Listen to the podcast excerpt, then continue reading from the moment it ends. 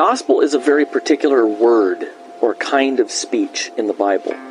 From Genesis to Revelation, the gospel is God's promise of a son who will crush the serpent's head, forgive the sins of his people, raise them from the dead, and give them everlasting life solely on the basis of his grace for the sake of Christ.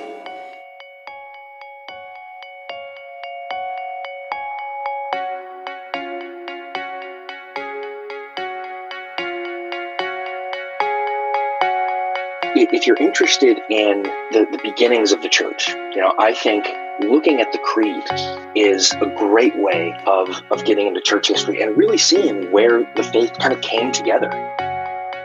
In the scripture, the way it presents discernment is actually the skill that you develop where you're able to identify goodness. And what was surprising to me is that is much the way we use the language of discernment outside of the church. The real difference, I would say, like what patriarchy teaches versus what we should believe, is that what they believe about the nature of men and women, that there is something fundamentally different about authority and submission between men and women. And that's not just like within particular relationships, but men and women in general. This is their nature. What are the duties required in the ninth commandment? The duties required in the ninth commandment are the preserving and promoting of truth between man and man. The gospel never tells us something to do. The gospel tells us about something that's been done. Hi, welcome to Theology Gals. This is Colleen Sharp and Rachel Miller is my co host. And we have Jasmine Holmes with us for the second time um, to talk about her, it's not brand new, but newer book, Carved in Ebony Lessons from the Black Women Who Shape Us. And I'm sure almost all of our audience is familiar with you, Jasmine, but maybe you could just share a little bit about yourself and and why you wrote this book. Uh, um, I am um, a mom of three boys. I'm married to Philip. Um, we've been married for eight years. Our oldest is six, and our youngest is about to be 10 months old. He was born a month before um, the book released, which was kind of a kind of a whirlwind. Um, not a month before, but he was born. He was supposed to be born a month before. He was born two months before, and so it's kind of been an interesting um, experience. Of all of the marketing stuff had to be pushed back because I had a baby four weeks early. Um, so this has been like a really long launch for Carved in Ebony, which is great because that means I just get to talk about it for a longer time.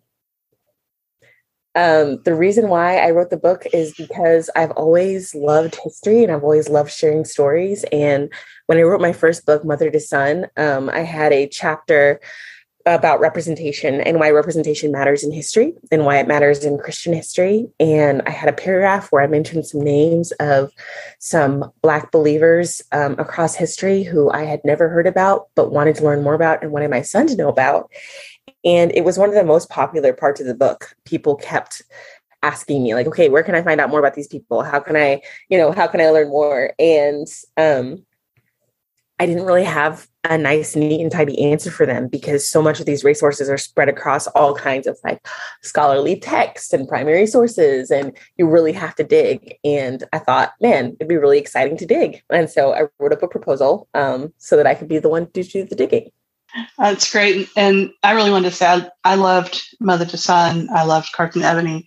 Um, you know, as, as, most of our listeners know, I, I, love history. And so the history and the stories and and hearing how it fits together, it, it was just very fascinating. I'm very glad you wrote the book. And I know exactly what you mean about that, that itch to study something and be the one to research it. Um, it's just, it's a lot of joy in, in diving in deep for something like that. Uh, so thank you for writing the book. And I was, I uh, uh, encourage our listeners to read it and learn about uh, people that they lightly have not heard of. So, like I did. Um, could you talk a little bit about how you picked the title Carved in Ebony? Yes, um, it actually came about pretty early because one of the first women that I started looking into was Amanda Berry Smith. And I come from a Baptist background. Uh, I'm now Presbyterian, and I hadn't heard about Amanda Berry Smith, but a lot of my like Methodist friends are like, yeah, we know all about Amanda. Um, she was a, um, a Methodist preacher, evangelist, and um, whenever she would get into the pulpit, people were so like, um, um, because Amanda Berry Smith was so magnetic, people called her God's image carved in ebony. And I loved that phrase. I was really nervous um, to use it for the book title because I was like, I hope people don't think that I'm like making some kind of like really outrageous claims about like God and people and and then I and then I kind of had to stop and, and think like, why? Why is that something that's making me nervous? Why is that something that's making me uncomfortable? Is this a conversation that we should have? Like, would making the book um, called Carved Ebony make that conversation easier to have? And so it ended up through a long process becoming the title. I'm sure it was a lot of fun researching and learning about these women. How did you choose which women to include, and do you have a favorite? It was so hard to choose. I think I came up with five of them pretty easily. And the next five were just going back and forth. One of my main litmus tests was I had to not have heard about the woman before or had to have not like researched her very deeply before. And so that kind of took people off the list like Fannie Lou Hamer and Ida B. Wells and Fanny Jackson Coppin, who are amazing and commendable, but who I had already kind of learned about before. Um, and then after that, I, I kind of narrowed it down by giving a you know a start date and an end date. I'm really interested in um, antebellum and like Reconstruction era history. So I was like, okay, well, they have to fit in that little window of right leading up to the Civil War and right after. Um, and then it just got really arbitrary and just you know I feel more connected to this woman. I I really like this piece and I want to talk more about it. Um, there's more pictures of her, and it's really cool to be able to look at these pictures. And um, so it was, it just was that kind of process. And my favorite shifted a lot throughout the process. So at first, I think my favorite was probably um, Frances Ellen Watkins Harper. I had never heard of her before, and finding out a black, a black novelist who was writing around the same time as some of my favorite, like, you know, um, Jane Austen and Charlotte Bronte, like in that same kind of 50 year period, was really cool. And I loved her speeches. I loved everything about her. And then I fell in love with um, Charlotte Forten Grimke because her family was incredible, and learning more about them and getting to read her journals was so exciting. So those are probably my my top two. So I was going to ask, um, I know you had. I, I remember you were talking about in the book deciding who to include and, and how to you know make your list. But how i know you listed some women towards at one point in the book that you didn't include. If you could have included one more who would you have picked? Mm. um, i'll say two for different reasons. So the first one is lulu fleming. She was a baptist uh, missionary doctor to the congo and i would have loved to include her but i couldn't find enough information about her to make an entire chapter. And so I had to I had to let her go, and that was really really hard. Um, and then the second, there's a wealth of information about Anna Julia Cooper, and she would have been an amazing addition. Um, but it came down to more people had heard about Anna Julia Cooper than the rest of them, and so I wanted to be sure to include someone who maybe more people hadn't heard about. So you talk about the significance of Black women as advocates. How how can Black women continue to be advocates? And how can we support that advocacy? One of the major ways uh, that I'm passionate about is Black maternal advocacy.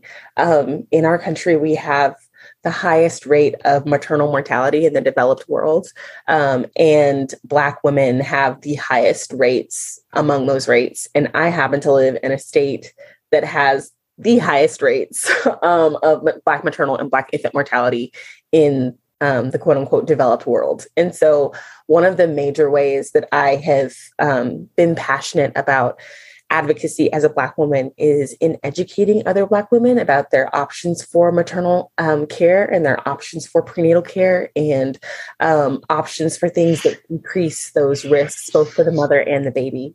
Um, yeah, thank you for that too. I, I, of course, I follow you on on social media, and always am very interested in you sharing the the statistics and the research and the things that you found. And um, I think it's it's really admirable to help uh, educate people about those risks. I think there's a lot of us who don't realize um, those outcomes, even in the neighborhoods around us um, or in our friends and family. So I really appreciate you draw, you drawing attention to it. Yeah, of course. What was something that surprised you during your research about the book, for the book? Um, just how much I had not learned about um, advocates and activists like Maria Stewart and Frances Ellen Watkins Harper. I knew about Sojourner Truth a little bit. Um, I think we all think that we know about Sojourner Truth, but then even like learning more about her famous speech, Ain't I a Woman, and how it was probably okay. So, one of the interesting things that I learned because Sojourner Truth could not be included in Carved Ebony by sheer nature of the fact that we know who Sojourner Truth is. Um, but I did read this really interesting book about her by Nell Irvin Painter. And um, have you guys ever heard of her speech, Ain't I a Woman? Oh yeah. Mm-hmm. Yeah. It's like one of my favorite speeches. And it's one that like I think all kids kind of read it in in high school. I don't I had my students read it. And I read about the speech in Nell Irvin Painter's book. And Sojourner Truth was raised um around Dutch, like in a Dutch community, um, and was enslaved in a Dutch community. And so that whole like southern twang and way that Ain't I a Woman says that she spoke is completely inaccurate and was probably like put together by um, white newspaper reporters trying to like endear her to the people who were listening to her and be like oh listen to this speech by this like older black woman. Doesn't she sound so like so wise and so black and so like you would think a slave would sound? Um like she didn't have 13 children. The speech says that she has 13 children she, there's there's just there's a lot of things in the speech that are more like mythological than fact. And I thought it was so interesting because this speech that that I would think of as like one of the major touchstones for um, the anti-slavery movement and the abolition movement and even the feminist movement um, was completely not completely made up, but just it totally obscured who Sojourner Truth actually was. And so I think one of my major things was just letting these women tell me who they were through their own words and through their own like actual speeches and through their own actual like lived and reported experiences was was such an incredible experience for me um as someone who you know i thought i knew some things and i ended up realizing that a lot of the times when i'm looking at stories of black women and the stories of black people i'm looking at them through um, white historians eyes and not through the eyes of people who left a record for me to be able to read for myself. That's really fascinating. And what do we know then? I have not read the book you mentioned about about Sojourner Truth. What is known about what she actually? I mean, did she speak and actually give a speech? But when there are parts of it that are are accurate, or is it like it was just completely made up and attributed to her? She gave a speech, um, and there are two versions of the speech. So, like, one is shorter and one is longer, but they're both kind of similar. They both kind of have that mm-hmm. anti woman um, part to them. Um, the second one is the one that we know and quote most often. It's the most like exaggerated one. The first one is less exaggerated and probably closer to the truth. Okay. It's fascinating. Thank you. I have a, a quote from your book I'd like to read. These w- women were not perfect. Where they imitated their Savior, they imitated him well. Where they fell short, his grace was sufficient for them as for us. Why is it important to acknowledge this? And how does that apply to us today? As a writer who was choosing to take on the stories of Black women, I was keenly aware of this assumption that Black Christians are not as quote unquote solid as their white counterparts. That was illustrated to me so much when I would say, like, oh, I'm writing a book about these Black Christian women throughout history that like people didn't know. I cannot tell you how many people were like, oh, well, like, what was their theological background? Like, oh, were they like, were they theologians? Like, were they actually, oh, I didn't, I didn't realize, oh, I didn't know, you know, just that the surprise that that Black people could could love Jesus. Um, in a way that was like intellectual as well as passionate. And so that was the first thing I just knew going into it that, that these women were going to be held under a lot of scrutiny. That's first. And then secondly, um, when I kind of veered out, like I said, I'm from a Baptist background, I'm Presbyterian now. And so the vast majority of the women that I chose are um, Baptist and Presbyterian. I, I am biased. I would get super excited when I would find a Presbyterian woman. I'd be like, oh, yes, sis, hey. Um, I would get like really happy. But then there's there's people like um Nannie Helen Burroughs, who's a Baptist in the sense that I was like a reformed like 1689 Baptist. She's a Baptist in what we normally think of as a Baptist. Um, and there's Amanda Berry Smith, who's a Methodist. And then there's even people whose lives, like not just having theological differences from me, but whose lives had you know, parts that were maybe shameful. Like Sarah J. Stanley got dismissed for for a time from her job posting, and we're like, we don't really know why. It may have had to do with some unsavory things that she did. I don't know. We're not sure. Um, and so, kind of heading heading off the discounting by saying these are people whose lives we can learn from. These are not people who were perfect.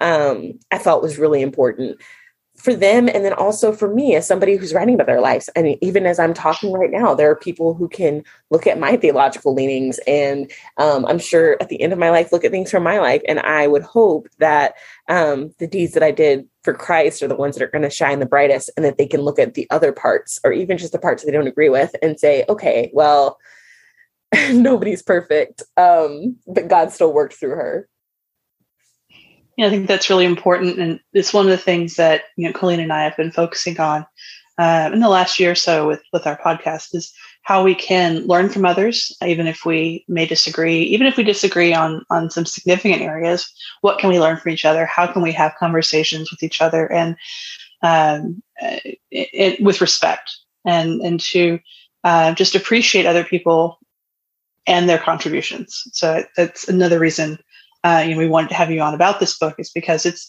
it's learning about something that many of us will not be familiar with, but there is a lot there, like you mentioned, that we can learn from these women, um, mm-hmm. and certainly just in repeating their stories so that others will know about them too. That that's that's an important part of us uh, remembering the history of, of Christians who've gone before us. Um, another quote from your book that I liked, you wrote, "What if we put God's glory at the center of our concern for the telling of our story?" And left America's glory to fend for herself. And can you expand a little bit about what you're getting at there, but then also how that would look practically for us? When I chose to sit down, sit down and write um, Carved in Ebony, realizing how much I was going to be talking about um, the Civil War, how much I was going to be talking about Reconstruction and and American history and white supremacy, I immediately so let me start over. From my background, I was homeschooled raised in a very conservative um, i always say fundamentalist adjacent like we weren't wearing the you know we, we didn't look like mennonites right? But we still mm-hmm. like i didn't i never i didn't date till i was in my 20s and we didn't call it dating we called it courtship. And you know i didn't go off to college because i was staying home to prepare to be a wife and mother. And like it, you know there was just some very conservative leanings there. And one of the major things that I was taught about history is that there are these people who want to tell you that America is not a Christian nation and they want to kind of destroy the legacy of Christianity in this country. And we cannot let them because as soon as we give them an inch, they'll take a mile. And I just grew up thinking that and hearing that. And so when I started um, studying history in earnest as an adult, I had this visceral reaction of like, oh, oh no, I just found out something that's like not great about um, our country, or oh no, I found out something that's not amazing about this theologian that I grew up listening to my entire life, and oh gosh, like, can can can my faith stand up to this? I realized how closely my faith was tied to America looking a certain way and to certain heroes of the past looking a certain way. And I realized just how much I was counting on um, just that vision to like gird up my faith. And when you take a, take that away, um, what you're left with is counting on Jesus and counting on him to be the person who's active in history and who's bringing things about to accomplish his will. And it makes America less of a hero, yes, but I think it makes Jesus more of a hero because it just shows how living and active he is um, in all kinds of countries and all kinds of nations and in all kinds of people. It kind of takes America out of the spotlight. And I found that really scary at first, um, but it ended up being really freeing too. I appreciate you taking that approach. Um, and I was thinking about how uh, in the scripture, you know, one of the things that that we point to is as the pointing to the um, the truthfulness of, of, of the history in Scripture is that you know people like Moses and David and and Peter and Paul are portrayed you know warts and all, and not just you know as these these great heroes who never did anything wrong, but because the message is not about them but about God and and uh, Jesus and the work uh, of salvation and, and how He is perfect and we are not. And uh, if it's if it's not saying that all history is like the Bible, but that in in pointing out the failures that we have in history, it doesn't diminish our history, but it does give us a better and a more full picture of of the truth and of, of how we have lived. And if we repeat, if we appreciate that about Scripture, we should appreciate it about our own history mm-hmm. in our, in the U.S one of the things I've kind of learned from some women in our Facebook group that live in other countries is just how a lot of American Christians have a very um, American way of looking at things. We've learned that a lot with some of the manhood, womanhood uh, debates, and just trying to look out outside of ourselves a little bit. What What are some lessons we can learn from these women that you talk about? Oh, so many different lessons. I think from um, one of my favorites is Sarah Mapps Douglass, who was a Quaker woman. And um, she was very, very committed to the Quaker church, but also very critical of the Quaker church um, because she loved it because she wanted better for it. And so when when Quaker churches in her area were having segregated worship services, she called them out, um, not because she decided that she didn't like them, um, but because she wanted better for them. And I love that. I love that she stayed committed. Um, I love that she opened her mouth and and spoke um, another one is Nannie Helen Burroughs. She's one that almost didn't make it into the book because at first I was really excited about her. And then I would read a quote from her that I would find like slightly offensive. And I'd be like, okay, Nannie, that's you're, you're kind of being a little bit too harsh. I don't love that. But then I'd read another quote and I'd be like, yeah, she's being just harsh enough. That's amazing. Um, and so I realized that like my biases were definitely impacting how how I was reading her and it just made me read more and more and more. And what I ended up loving about Nannie Helen Burroughs is that she was just incisive. It did not matter who she was talking to. It did not matter what context she was in. She did not hold back at any point ever.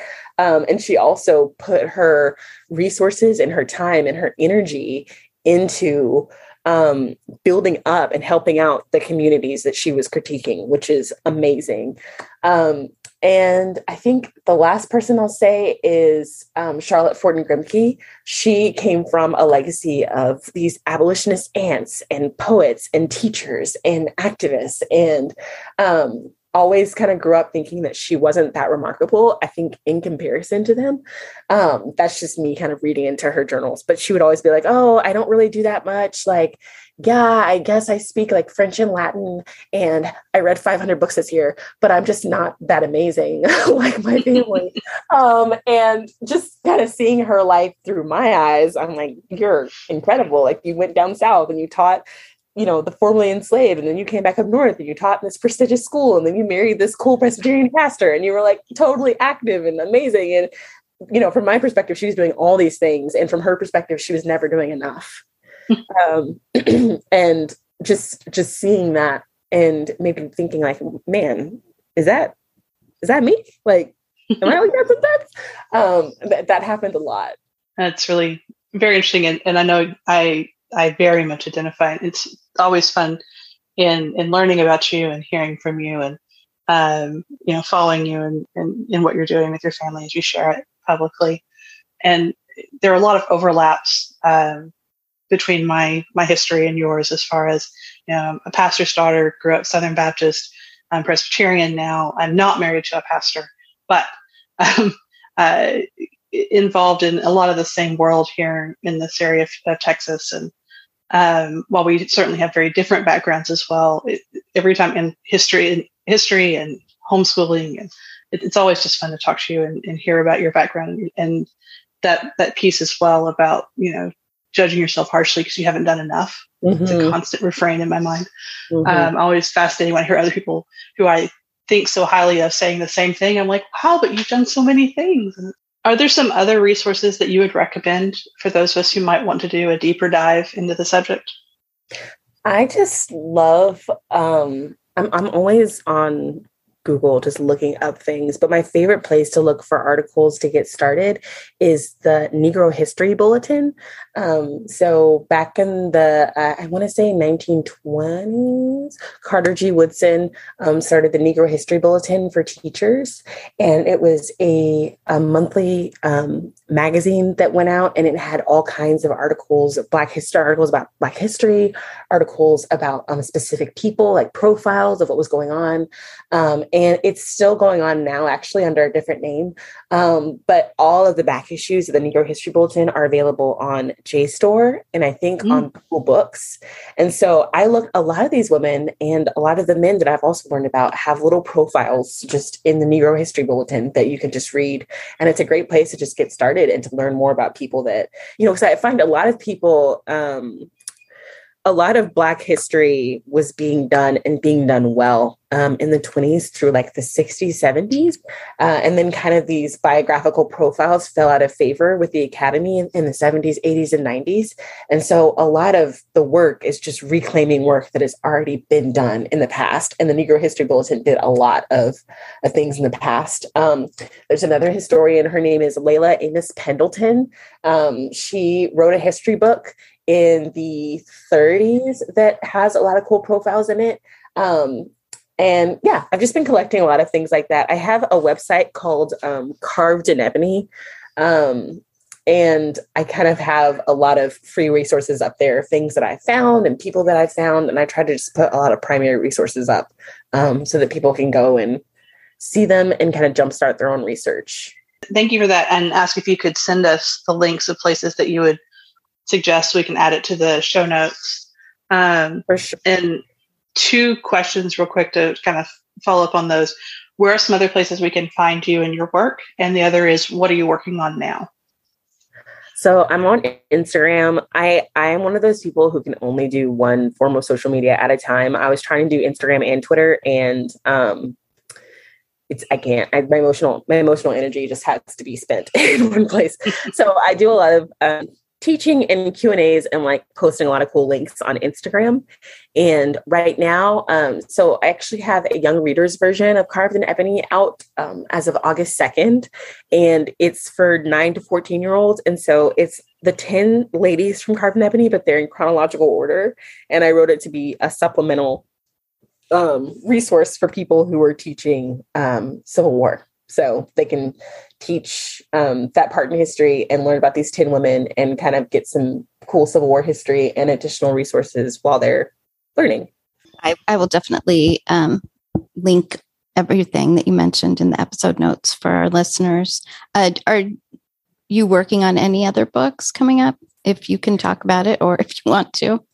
Yeah, I am. I have a um, book about shame coming out in um, February with B&H. It's called Never Cast Out, um, how the gospel puts an end to the story of shame.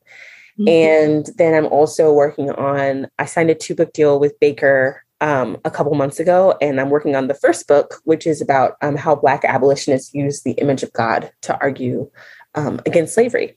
Well, thank you so much, Jasmine. Um, highly recommend our listeners go and pick up the book, which I'll link it in the episode notes along with the other resources that Jasmine has mentioned. I know so many of our listeners love history. So thank you so much, Jasmine. Of course. Thank you for having me.